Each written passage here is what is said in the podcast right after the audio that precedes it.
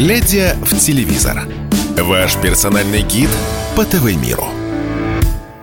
Друзья, всем привет, добрый или бодрой пятницы, субботы, неважно, когда включили нашу передачу. Вы на волнах радио «Комсомольская правда». Внутри программы «Глядя в телевизор» меня зовут Егор Арефьев. Естественно, читаю все ваши комментарии, обращаю на них внимание. Сегодня некоторые тоже я буду зачитывать. Э, смотрите нас в ВК-видео, смотрите нас в РУ-Тьюбе, слушайте нас на всех возможных платформах, на которых это доступно, потому что э, в Ютубе в распространенном, хоть там и действительно это стоит признать, знать блестящие алгоритмы выдачи, что называется, то есть там, как это сказать-то по-русски, попроще, ну, очень удобный механизм распространения роликов. То есть вот там посмотрели 10 человек, он раскидал это еще по тысяче человек. Пять человек поставили лайк, еще там 500 дополнительных человек твой ролик увидели, потому что им его как бы лучше продают, лучше подсовывают. А, но, э, увы, нас оттуда удаляют по идеологическим, естественно, соображениям, кидают нам постоянные страйки, Э, предупреждения и баны и все остальное, поэтому мы э, стараемся выкручиваться как умеем. На пасконных платформах Рутюб и ВК присутствуем, там нас и глядите, а если не глядите, то хотя бы слушайте, если вам это интересно, потому что я стараюсь, чтобы было интересно. Так вот, друзья, не могу в себе держать. Начну я, наверное, пожалуй, с Онегина, с Онегина, конечно, с этой, энциклопе... с этой энциклопедии русской жизни, с этого блестящего романа в стихах, стихах Пушкинского, который я, признаться, недооценивал очень долгое время, лет, наверное, до 30, потому что мне больше близок по духу, по стилистике, по энергии и по, может быть, даже каким-то фатумным э, концептом э, Лермонтов. Ну, я понимаю, что это не, не противопоставление. Естественно, это не взаимоисключающие вещи, но все-таки, э, что Пушкин наше все, я начал понимать только во взрослом возрасте, когда понял, что, собственно говоря, разговариваю на том самом языке, который изобрел, точнее, пересобрал именно он. Потому что все, что выходило до него, Ломоносов, Тредяковский, можно сломать об это язык и речевой аппарат. Так вот, Друзья, кто бы вы думали, ну вот угадайте с одной попытки, если вы слушаете нашу радиопередачу, если вы Читайте иногда мои публикации в разделе «Телевизор» на радио Комсомоль... Э, на сайте «Комсомольской правды», либо под моей фамилией, либо под псевдонимом Константин Глыба, вы можете знать, кто сейчас снимает без остановки, кто не может уйти со съемочной площадки просто чтобы поспать дома. Кто с утра до вечера берет деньги и перекладывает их из одного кармана в другой на бюджеты того или иного проекта. Конечно, это вездесущий Сарик Андреасян. Режиссер, э, между прочим, довольно обаятельный, с которым я общался на съемках э, картины «Землетрясение», посвященной трагедии в Спитаке в спитаке, как правильно сделать ударение при склонении, сказать не могу. В общем, да, это известная для армянского народа трагедия. Мы еще, я помню, в школе аж проходили, не по истории даже, а на уроках УБЖ а, и гражданской обороны мы проходили именно вот последствия землетрясения на примере Спитака. И э, об этом снял фильм Сарик Андреасян, об этом и не только об этом. Но какое-то время назад, еще, ну, буквально лет, наверное, 10, может быть, он числился у нас одним из главных в жанре трэш-комедии, трэш-комедиографов, да, то есть есть комедиографы, которые русские в которых э, русские как бы люди предстают такими, ну, что называется, во всем своем э, изобилие красок, как, например, у Жоры Крыжовникова, да, мы сейчас о его сериале тоже поговорим, «Горько», да, если взять комедию, вот есть такие режиссеры, как бы они вроде бы, вроде бы делают правдивые комедии и вроде понятные характеры и обстоятельства, в которых эти герои оказываются, их шутки и их какие-то фразочки неуловимые, такие, знаете, наши, чисто русско, такие вот, ну, народные, что ли, да, не египетская сила, да, из сериала Воронины, а именно вот какие-то вот такие глубинные, какие-то такие вот, которые у нас на подкорочке сидят, да, шутки и прибаутки, и, может быть, краски даже. Вот. А есть режиссеры, ну, вот как бы действительно в жанре трэш-комедии выступающие, если вы смотрели а, картины «Лопухи», няньки, там беременный, там корпоратив, а, что там еще, тот, тот еще Карлосон, ну и вот это вот все. Они, конечно же, а, производят неизгладимое впечатление. Хочется сразу же очень и очень долго держать голову ну, в каком-то мыльном растворе, максимально попытаться очистить и глаза, и мозг после того, что ты посмотрел. Но, но после того, как Андреасяна начали громить и кинокритики, и блогеры, и многие те, кто, в общем-то, к русскому кино относится не безразлично, ну, я сейчас говорю не только про Бэткомедиан, но и про многих других, вот, э, э, сразу после этого э, Сарик переориентировался, и он занял очень умную позицию, очень-очень грамотную стратегию выбрал. Он начал браться только за хайповые проекты, которые обсуждают, как то э, значит, маньяки, да, Чикатило, и у Чикатило будет продолжение. Также он снимает сериал про ангарского маньяка, также он снимает сериал про маньяка э, Скопинского, с которым делал интервью Ксения Собчак. Также он снимает сериал э, про а, точнее, снял уже фильм про Калоева, да, Виталия, который э, не смог пережить э, трагическую гибель семьи в авиакатастрофе и э, провел месть, так сказать, самосуд. Вот, и был потом осужден, и был потом отпущен. Также он снял, вот сейчас вышел сериал про Маргариту Грачеву, которой муж отрубил кисти, одну из кистей восстановили, вместо другой бионический протез. Девушка из Серпухова, которую ревнивец заподозрил в изменах и, значит, значит, расправился с ней таким образом, наказал, так сказать, как он это считает. Также Сарик Андреасян делает перезапуск Букиных. Ну, то есть вот, а, также Сарик Андреасян снял фильм про чудо в кукурузном поле, вы помните эту действительно потрясающую историю э, пилота-героя Дамира Юсупова, который посадил Airbus уральских авиалиний в 2019 году в кукурузном поле под Жуковским и спас сотни жизней. Вот вы можете себе представить, какой набор вообще проектов, и это все мега хайповые проекты, и это уже не комедии. И следующим, на кого бы вы думали, на кого замахнулся Андреасян? Это Александр Сергеевич Пушкин. Наше, без привлечения, все. Фильм под названием «Онегин» по роману в стихах Евгений Онегин, как несложно догадаться, выходит в преддверии 8 марта следующего 2024 года. На днях был представлен полноценный в качестве 4К, Ультра HD, так сказать, а, этого произведения, из которого можно понять уже можно понять некоторые вещи. Ну, во-первых, э, сценарий предполагает не чтение стихов Пушкина в как бы это сказать, в доподлинном виде, да, а все-таки некое осовременивание, некую адаптацию, внутри которой, адаптацию текста, внутри которого уже есть и цитаты прямые романа Евгения Онегин. Это первое. Второе. Играет ли жена Гарик, Гарика, Сарика Андреасяна в этом фильме? Угадайте с одной попытки. Ну, конечно, да. Кого она может играть? Ну, пока что не Евгения Онегина. Сарик еще до такого не додумался.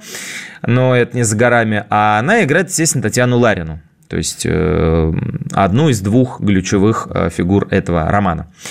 Евгения Онегина играет Виктор Добронравов, который уже играл этого персонажа в спектакле театра Вахтангова, в котором он служит.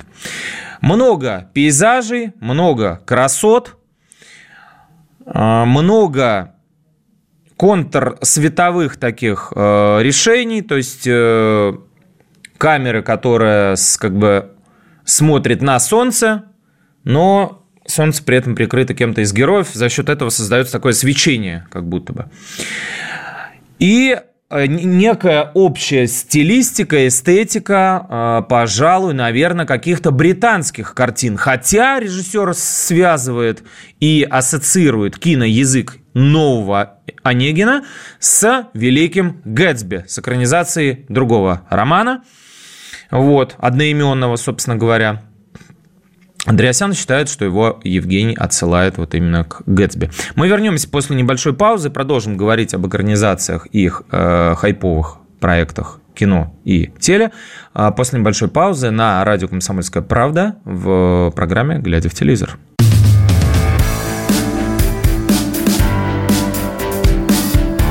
«Глядя в телевизор» – ваш персональный гид по ТВ-миру – Глядя в телевизор на радио «Комсомольская правда» продолжается, поэтому мы а, с вами говорим сегодня не только а, о сериалах и о кино. Я стараюсь обычно охватывать как бы чуть больше, чем а, в моем стойле мне положено охватывать, да. Ну и надеюсь, вам все-таки это интересно, потому что Евгений Онегин есть Евгений Онегин, главный русский роман, один из главных, хорошо назовем его так – и, собственно говоря, э, один из э, культурных кодов, на которых мы все выросли. Роман о большой любви, роман о больших страхах, о комплексах, о нечто чуть большим, чем мы можем себе представить, о некоем чувстве, которое рождается внутри человека, молодой женщины – и чувство, которого она никогда раньше не испытывала и даже не знает, как себя с ним вести, как это чувство выражать. Вот я накануне был извините за лирическое отступление, на концерте Вани Дмитриенко. Если не знаете, кто это, посмотрите. Если знаете, то, наверное, слышали песню «Ты, ты Луна, я Питер», «Ты Москва, я Питер», «Венера и Питер», так называемая. Она облетела все, и Ваня сейчас активно, ему всего лишь 18 лет, но это такой антипод как бы Дани Милохина, без, э, безмозглого как бы несчастного дурачка. А у Дмитриенко тоже непростая судьба, хоть он и не был в детском доме, доме, но его растил отчим, который еще в довольно юном для парня, для Вани возрасте ушел, сгорел от рака. И, собственно говоря, в, в отсутствие отца, в отсутствие отчима, он пришел действительно к успеху, он э, популярен, он э, Forbes его заносит во все свои списки самых перспективных и самых одаренных и самых э, высокооплачиваемых артистов. Так вот, ну, естественно, ради дочки, понятно, что я не слушаю музыку такую слишком уж ультрамолодежную. А, с дочкой на, на шее я провел весь этот концерт. Честно отработал Ваня почти три часа. И вот вы знаете, сначала я, ну, с таким, знаете, с презрением онегинским, немножко со скепсисом относился к этому всему. Ну, что это такое, как, какие-то кривляния, какая-то молодежь. А потом я посмотрел, как э, девочка, ну, наверное, возраста моего среднего сына, может быть, чуть постарше, где-то 12-13 лет, э, пишет в чат-бот, там такой был на экране на большом плазменном э, этот QR-код, который можно было считать и написать в чат-бот некое сообщение, которое как бы а, якобы Ване Дмитриенко потом передадут и прочитают. Так вот, там просто нужно было некое э, послание, которое он э, озвучит потом, или задать некий вопрос, на который ответит. Ну и что вы думаете, девочка пишет? Девочка, я не называю ее имени, я думаю, что она была не одна, поэтому я никакой тайной переписки не раскрою. Она пишет, Ваня, я тебя люблю, понимаете? Вот в этот момент я понял, ну, осознал в том числе в очередной раз, что иногда, когда любого человека захлестывает это прекрасное чувство, он даже не знает, как с ним быть, потому что оно настолько больше его, оно настолько распирает его изнутри, что никакое письмо Татьяны, никакое сообщение Вани Дмитриенко вместить его не может, но все равно хочется поделиться этим чувством, хочется выплеснуть и довести до человека, до объекта почитания его хотя бы таким образом. Конечно, он абсурдный. Конечно, Ваня говорил, что на этом э, концерте присутствует его девушка. Конечно, маленькая девочка понимала, что вряд ли он, ему 18 уже исполнилось, будет как-то, значит, ей отвечать и так далее. Но это не имеет никакого значения, потому что она действительно испытывает такие, это некое ощущение окрыляющей влюбленности по отношению к нему. И вот роман, собственно говоря, естественно, об этом. Вы уж простите меня за то, что проговариваю банальные вещи. Вы наверняка читали, может быть, перечитывали. Я это делал не так давно со старшим сыном, когда а, буквально декодировал ему постров на это произведение, потому что, ну, ветеран, э, слово в значении, в том, а, в котором оно было у Пушкина, не в том э, значении понимается сейчас, например, многими молодыми людьми, ну и вообще много некоторых слов нужно было, э, так сказать, прояснить. Вот. И, конечно, я понимаю, что вот таким образом кружить слова в вальсе, даже если там их обратный порядок или как-то они переставлены, но все равно уметь так складывать слова, пожалуй, ну, не умел, ну, почти никто в нашей стране, ну и вообще в мире и вообще в мире. И поэтому, конечно, а, большое культурное событие для каждого русского человека, я считаю, а, экранизация Онегина. Что из этого получится, не знаю, у меня есть большие вопросы, но я и не буду брызгать ядом до, до того, как проект не посмотрю. Конечно, есть определенная предвзятость по отношению к этому проекту, ну, учитывая, опять же, бэкграунд, да, работ режиссера.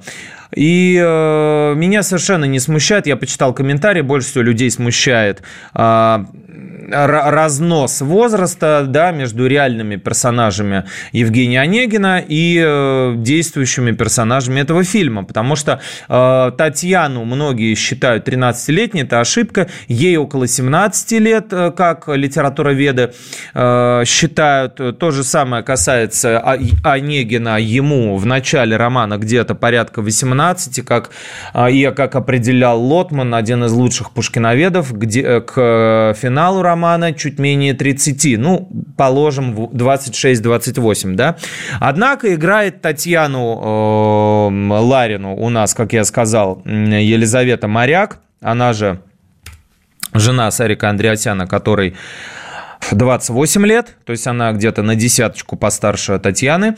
Ну, а Виктору Добронраву ракет. Даже если учитывать, что мы его видим в разных, э, так сказать, э, возрастных инкарнациях, все равно в 40 лет сыграть 18-летнего так себе можно, но это вот как э, примерно мы помним э, Олега Меньшикова в образе юнкера молодого, тогда тоже, по-моему, Меньшикову было что-то типа того. Но главное, вы понимаете, ведь есть психологический возраст, если это оправдывается художественно, художник так видит, он так решил, что люди вот в том возрасте, в 18 лет, были чуть раньше, э, чуть, чуть более развитые и осознаннее, чем сейчас люди в 18 лет. Хотя вот на Ваню Дмитриенко смотрю, с концертами едет по стране, чем он хуже Онегина, да, опять же. Но не чита, естественно, не чита. Понятно, что Онегин уже 18 был, познавшим этот мир и преисполнившимся.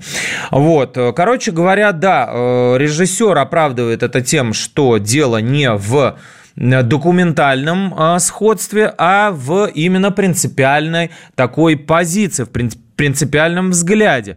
Жизнь, возрастные критерии сильно изменились, говорит Сарик Андреасян. И прежние 25 лет – это сегодняшние 40. Я не готов идти за историю любви, в которой героям 13-18 лет. Это вот он как раз про а, ту самую версию, что Ларина 13. Нет, не 13.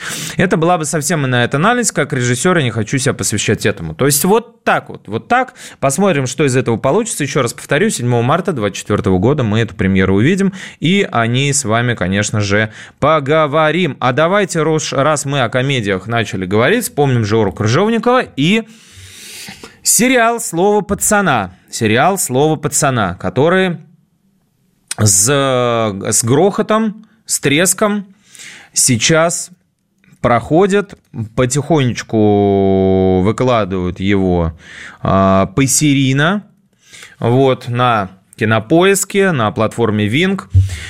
И э, пошли уже разговоры о запретах. Пошли разговоры о запретах. Моя любимая тема. Сериал «Бригада» — это что? Супер талантливое произведение. Это ода насилию или это предостережение и попытка отрефлексировать вот эту веселую, романтичную, э, без беззаконную и вообще безграничную анархическую, по, сути, жизнь криминальную, вот, в рамках которой можно убивать, воровать и вести себя как гангстеры типа Ходорковского и Невзлина, да, объявленными там иноагентами, террористами, всем кем можно признанными, да, по суду, собственно говоря, за все свои а, художества в 90-е, вот, в нефтяной сфере бизнеса. Или все-таки это художественное произведение – а еще главный, еще более главный вопрос, даже если это художественное произведение, а может ли оно иметь разрушительный эффект? Вот опыт бригады показывает, что да. Люди, как мы уже с вами неоднократно говорили, начинали играть в Сашу Белого. И как мы с вами чуть ли не в прошлой программе говорили, а преступность в нулевые была ничуть не меньше, чем в 90-е. Ничуть. Если не сказать даже, что статистически больше. Так вот, слово «пацана. Точка. Кровь на асфальте» – это экранизация одноименного романа романа «Слово пацана», о котором я тоже вам рассказывал. Ну, может быть, не рассказывал, так расскажу. Значит, экранизация романа татарского автора Роберта Гараева. Криминальный, он так и называется, слово «пацана», криминальный Татарстан 70-х нулевых. В этом романе автор попытался осмыслить преступность, которая существовала на Поволжье те самые годы, которые вынесены в заглавие романа. И, собственно, по мотивам э, этой книги и был снят сериал «Слово пацана», о котором мы поговорим после небольшой паузы в эфире программы «Глядя в телевизор на радио каком?» Конечно, «Комсомольская правда».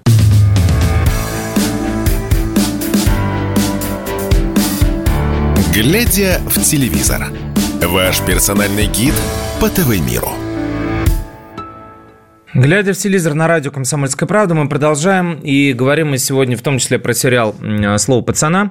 Я жду от вас, друзья, по-прежнему по возможности обратного отклика. Он очень важен для меня, важен для развития нашей программы. Напишите, пожалуйста, смотрели ли вы «Слово пацана», что вы по этому поводу думаете? Сериал еще не закончился, выносить какое-то, естественно, финальное а, определяющее решение, вердикт какой-то может быть рано, но уже многое можно понять. Я вижу в нем огромное количество штампов, какой-то Э, излишний пафос и вообще такой, знаете, э, сериал интеллигентного мальчика, который про двор решил вдруг снять кино. То есть, э, несмотря на безусловное художественное, художественную достоверность и а, попадание в, в контексте значит, времени по костюмам, квартирам, антуражу, интерьеру и вот этого все, всему вот это вот наносному, внутри, внутри себя этот сериал сериал, который, в отличие от «Бригады», кстати, не почему-то, а, ну, не знаю почему, может быть, проблема во мне. Он меня не заставляет сопереживать и верить этим героям, и действительно, я вижу просто, что вот перед камерой ребята изображают ауешников таких, значит, э, отбитых каких-то полууголовников, а особенно интеллигентный Янковский с приклеенными усами. Я про Ивана сейчас говорю, который сыграл главную роль. Так вот, я бы больше посоветовал вам почитать сам роман, если вам феномен интересен, он называется повторюсь, слово пацана «Криминальный Татарстан 70-х, 2000-х». Роберт Гараев его написал. Он сам, он сам был внутри этого, в отличие от Жора Крыжовникова, он был внутри одной из банд, а может быть и нескольких, и поэтому описал их существование, их зарождение, их некоторых смерть и так далее, всех этих протогруппировок так называемых, да, там новотатарские, там павлюхинские, тяп-ляп, суконка, ну, обычно э, по территориальному признаку носит название, либо по какому-то там градообразующему предприятию, которое было. Вот. Э, кто-то там, значит, носил э, значки э, речь флота, а, отлича, ну, как бы опознавательные знаки, знаете, как в игре.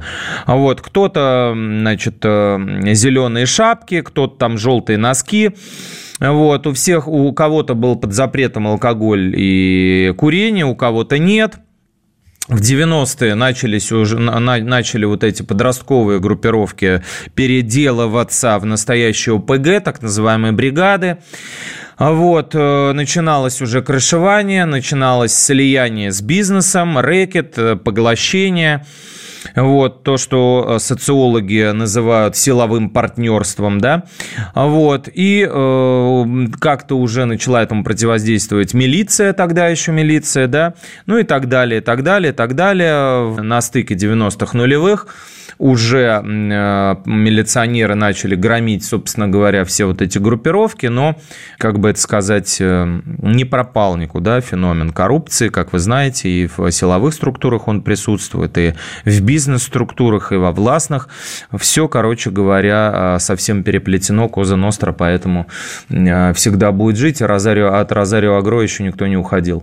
Вот, поэтому посмотрите сами, напишите, пожалуйста, в комментариях, что вы думаете по этому поводу я вот восторгов и писков по поводу этого проекта никаких не переживаю, не потому что он мне там вот идеологически нравится, там по моральным, нравственным каким-то, я не знаю, своим признакам или нет. Дело тут совершенно не в этом, просто как художественное произведение я его не принимаю, не понимаю.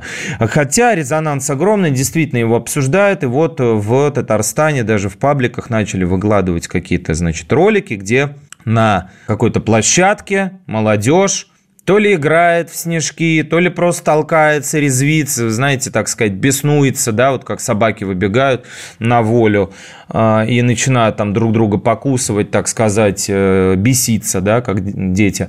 Вот. Э, и, и вот эти ролики начали распространяться в телеграм-каналах под соусом «Посмотрите, вот, на, насмотрелись сериалов про УПГ» и начали устраивать тут АУЕ вокруг. На самом деле оказалось, что это фейк. Местные местные полицейские установили, кто это был, никакими забивами, так называемыми, или стрелками там не пахло. Ну и видно на видео, собственно говоря, мы сейчас такое время живем. Если кто-то кому-то стрелку организовал, и ФСБ или местная, или МВД не успели этих товарищей прикрутить, или эшники, да, товарищи, которые занимаются борьбой с экстремизмом, то это все очень быстро вычисляется, буквально по щелчку, значит, э, устанавливается по биллингу, кто в этих краях с какими телефонами был, кто где прописан, кто где живет, по камерам смотрится, система распознавания лиц и все дела. Короче, большой глаз, все э, тайные движения, которые могли существовать э,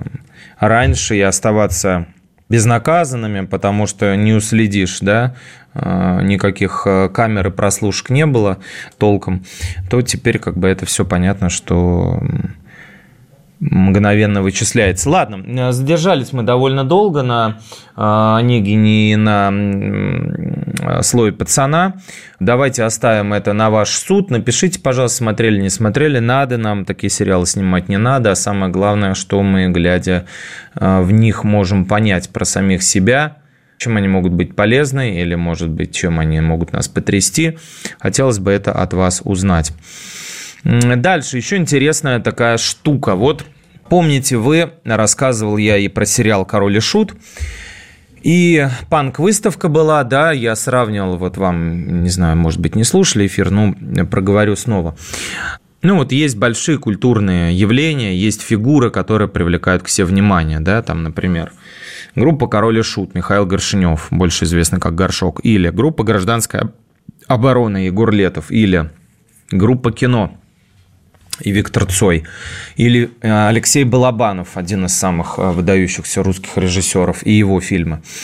И есть массовая культура, которая пытается, ну что ли, знаете, ну не опошлить, я так скажу, а как будто затащить э, в мир коммерции, в мир попа, в мир, не, не путать с попой, да, в мир потребительский, в мир консюмеризма, капитализма и прочего вот этого вот прогнивающих вот этих признаков, а, признаков прогнивающего Запада, да.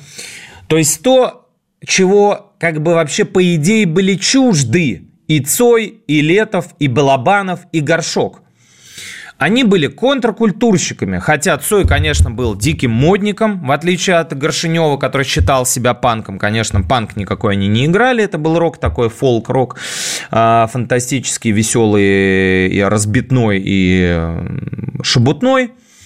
ни к Exploited, Sex Pistols и Ramones никакого отношения Король и Шут, конечно, идеологически не имел. Но, но, но, они были, и Летов в том числе, контркультурщиками, они были антипопсовиками, они были антимейнстримщиками. А сейчас их после смерти пытаются затащить туда. Как? Балабанова была выставка, на которой продавался, значит, и мерч там, и э, все, что только возможно, связанное с Балабановым и его фильмами, с Сергеем Бодровым тоже. Панк выставка, которая была организована... Да, после этого вышел э, сериал «Король и Шут», и к этому сериалу «Король и Шут» вышла и колонка, и, э, значит, умная, и э, жилетка, и носки, и трусы, платки, банданы, значки. Как бы, блин, ну, с одной стороны, на, наверное, на каждом концерте вы приходите, вот на Гарика Сукачева я ходил не так давно. Э, да, продаются футболки. Но, блин, как будто бы это такой процесс немножко не ну, другого порядка и другого формата. Здесь тебе как будто бы вот предлагают, втюхивают агрессивно. Ты открываешь там Яндекс, там это король шут, купите колонку.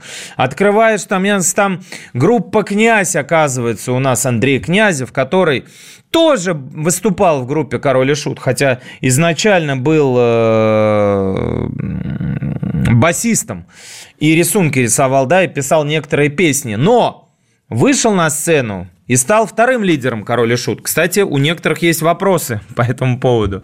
Вот. Э, нужно ли это было? И стала бы группа э, настолько же известной с харизматичным э. Только с ним, без Князева. Так вот, группа «Князь», которая теперь поет песни Короля и Шута, Выступает в концертном зале Барвиха, друзья мои, а точнее Барвиха Luxury Village. Ну, я не знаю, ну, с одной стороны, ну, группа, ну, выступает, это всего лишь площадка. С другой стороны, блин, ну, я, ну, Горшенёв бы никогда, старший, я имею в виду, младший, позволил бы наверняка, потому что он тоже помогал создателям сериала «Король и Шут», как и Князев, вот, и всю эту движуху коммерческую организовывать тоже помогал. Ну, вот я не верю, что он бы на сцену Барвихи Luxury Village вышел бы горшок. Ну, не верю. С билетами от 10 до 45 тысяч рублей, друзья. Ну, не верю, не знаю почему. Возможно, я идиот, идеалист, дурак. Не знаю. И вот против всего этого в итоге выступил пчелы против мода, э, меда Рустам Мосафир, который снимал сериал «Король и Шут», который сказал, что хватит, носки, вот эти вот трусы, ну сколько можно, типа, горшок в гробу переворачивается. Как ни странно, ему ответил гитарист Северного флота, а Северный флот это группа, которую в том числе и Горшок организовывал вместе со своим младшим братом, который сейчас там поет Алексей, он ответил э, Масафиру довольно-таки жестко, что именно он ответил, я расскажу после небольшой паузы в эфире программы «Глядя в телевизор» на радио «Комсомольская правда».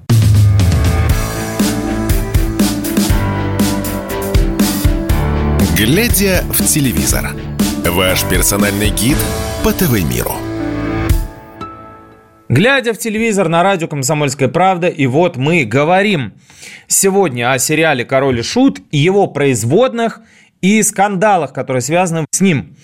Казалось бы, сериал вышел, но его обсуждают. Так вот, Рустам Масафир, который э, снимал сериал «Король и Шут», посмотрел, к чему э, привел ажиотаж раздутый платформы Яндекс, Кинопоиск и же с ними, и сказал, что хватит, друзья, остана... остановитесь! Сказал он, остановитесь! Хватит носки продавать королем и шитом, ну сколько можно? Это не попсовые иконы.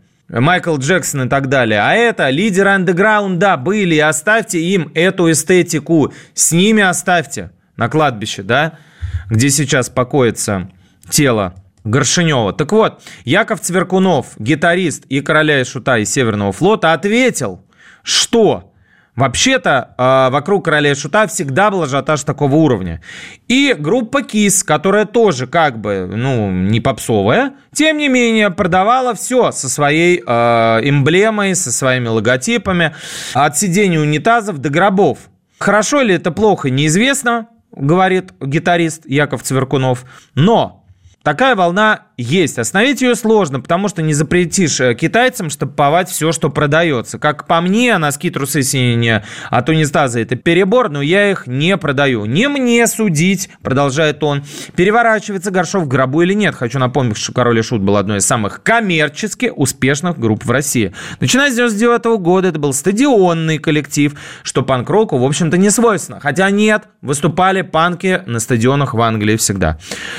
Группа стала коммерчески успешной не из-за сериала. Сериал мне понравился, если не воспринимать его как исторически достоверное повествование. Самому Михаилу сериал бы точно понравился, потому что там очень много заимствований из комедийных сериалов. Например, «Майти Буш» э, очень часто цитируется, британский известный сериал, фанатом которого Горшок точно был. Там были моменты, от которых ему бы вкатило. Вот что говорит Сверкунов. Короче говоря, вот такой интересный вопрос, друзья мои, такой интересный вопрос. Нужно ли, надо ли, можно ли, да красиво ли, этично ли превращать панка, как он себя считал, Горшинев, да, в вот такого уже собственно говоря, э, в икону по уровня попсы. Как, э, собственно говоря, Андрей Князев э, себе и не запрещает. Вот выступает в Барвихе перед людьми, которые за 45 тысяч могут себе взять билет. Что плохого? Ну, подумаешь.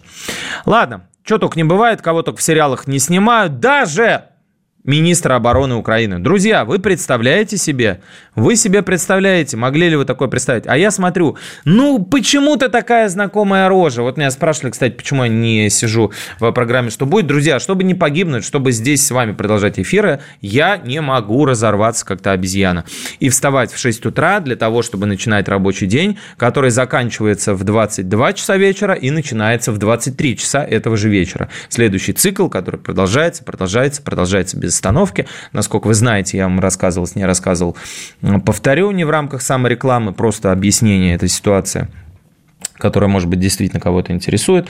У меня э, есть еще прямая обязанность. Я работаю в «Комсомольской правде», э, на сайте, в газете «Комсомольская правда» ежедневной, в еженедельной газете «Комсомольская правда», так называемой «Толстушки», в журнале «Телепрограмма», который выпускает наш отдел культуры и телевидения, который тоже еженедельный, в котором у меня регулярно выходит материал. Поэтому, чтобы не порваться на несколько частей, я решил остаться с вами в этой нашей с вами уютной комнате. И надеюсь, вы со мной тоже остались. Так вот, Алексей Резников, это львовский такой политический деятель государственный, который, а, ну, юрист вообще. Он, как оказалось, вдруг снялся в сериале «Нюхач», который вы можете помнить и смотрели наверняка в четвертом сезоне. Он играет там нотариуса в детективном этом проекте с Кириллом Киара в главной роли. Тогда еще спецоперации не было, но начиная с 2014 года поливала Украина свинцом Донбасс и ЛНР. Годовщину будут отмечать э, в следующем году юбилей, значит, Майдана – который позволил вернуть России утерянные некогда территории, поэтому Майдану можно сказать только спасибо. Хотя веселого, конечно, в этом мало. Сотни тысяч людей погибли э, в зоне СВО со стороны Украины. С нашей стороны тоже погибло много воинов, прекрасных, совершенно блестящих, доблестных людей. С 2014 года э, множество э, людей, воинов, ополченцев погибало на территория Донецкой и Луганской народных республик. Вот, поэтому все это далось, конечно, страшной ценой. И вот эта евроинтеграция, которую сейчас достигли украинцы, бегущие в Европу, она, конечно, что называется, была неожиданной. Бойтесь своих желаний, особенно если они направлены против России. Так вот, тот самый а, Резников, который, который был уволен после коррупционного скандала на 7,5 там, миллиардов, ну, в нашем рублевом эквиваленте, значит, там не досчиталось Минобороны, яйца там, куртки и все всякое такое. Минобороны вроде как на этом все заработал в его присутствии. Вот. И э, казалось, представляете, насколько Россия щедрая душа. У нас сериал показывали по Первому каналу, в котором снимался этот самый персонаж. Алексей Резников. Он там играл э, нотариуса. Ну, грубо говоря, э, сам себя юрист, он тогда еще не был министром обороны, министром обороны он стал в 2021 году, вот, но тем не менее все равно забавный факт, понятно, на чьей стороне он был, ну и сериал, поскольку снимали, кстати, это было совместное российско-украинское производство, он, а, Резников, успел в него попасть. Давайте немножко про новые сериалы вам расскажу, немножко про новые сериалы, а, поскольку у нас времени остается немного. Возвращается тест на беременность. Вы можете его знать, вы можете его помнить. А, Первый канал, да. А, Светлана Иванова в главной роли по-прежнему. Новые серии начинаются 4 декабря, то есть на следующей неделе на Первом канале по вечерам 22.00. Мелодрама, жизнь врачей, а, трали-вали. А, тут что интересное, а, что вам может понравиться и что для меня один из очень положительных знаков. Сериал снимал Николай Хамерики, хороший режиссер, который снимал сказку про темноту, ледокол, море волнуется, белый снег, которого, значит, отмечали в рамках Канского фестиваля. Это один из немногих режиссеров, который не снимает про Рашку-говняшку, но, тем не менее, умеет снимать аутентичное русское кино. Вот он а, работал над продолжением, над четвертым сезоном. Кроме того, а, прерванный полет а, Сергея Пускипалиса, актера погибшего трагически,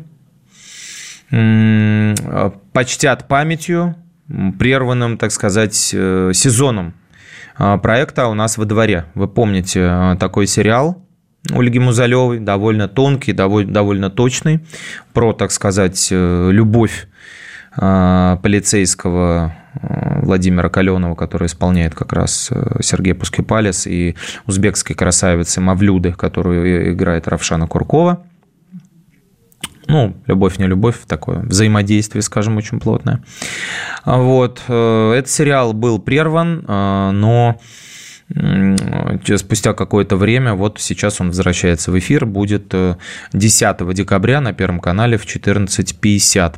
Он продолжен. Еще один э, проект э, я вам, который хотел озвучить, вот мы в тот раз говорили, когда про Олесю Железняк, помните, про то, что снимают с ролей артистов, проявивших гражданскую позицию, и, кстати, такая же фигня происходит в музыкальном мире, с шаманом отказываются выходить на сцену многие артисты.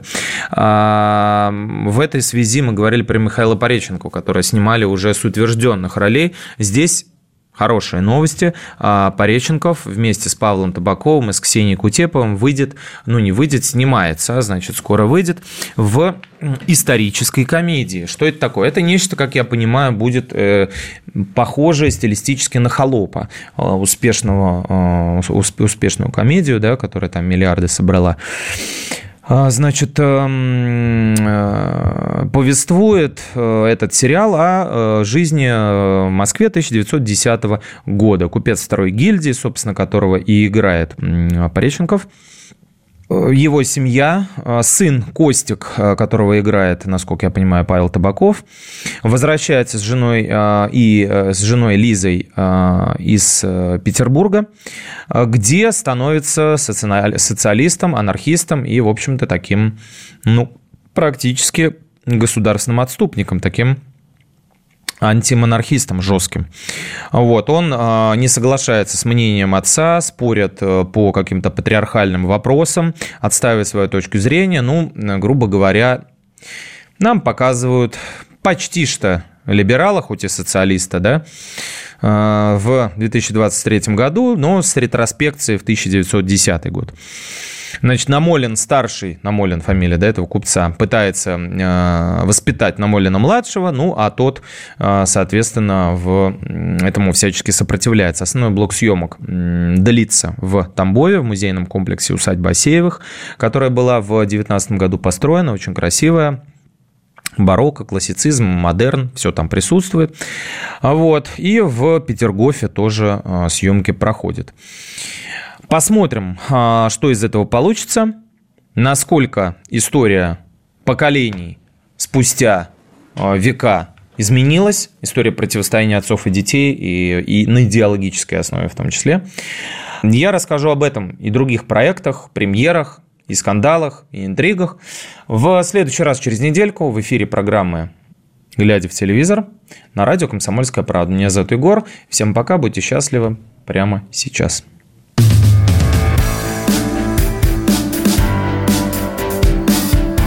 Глядя в телевизор.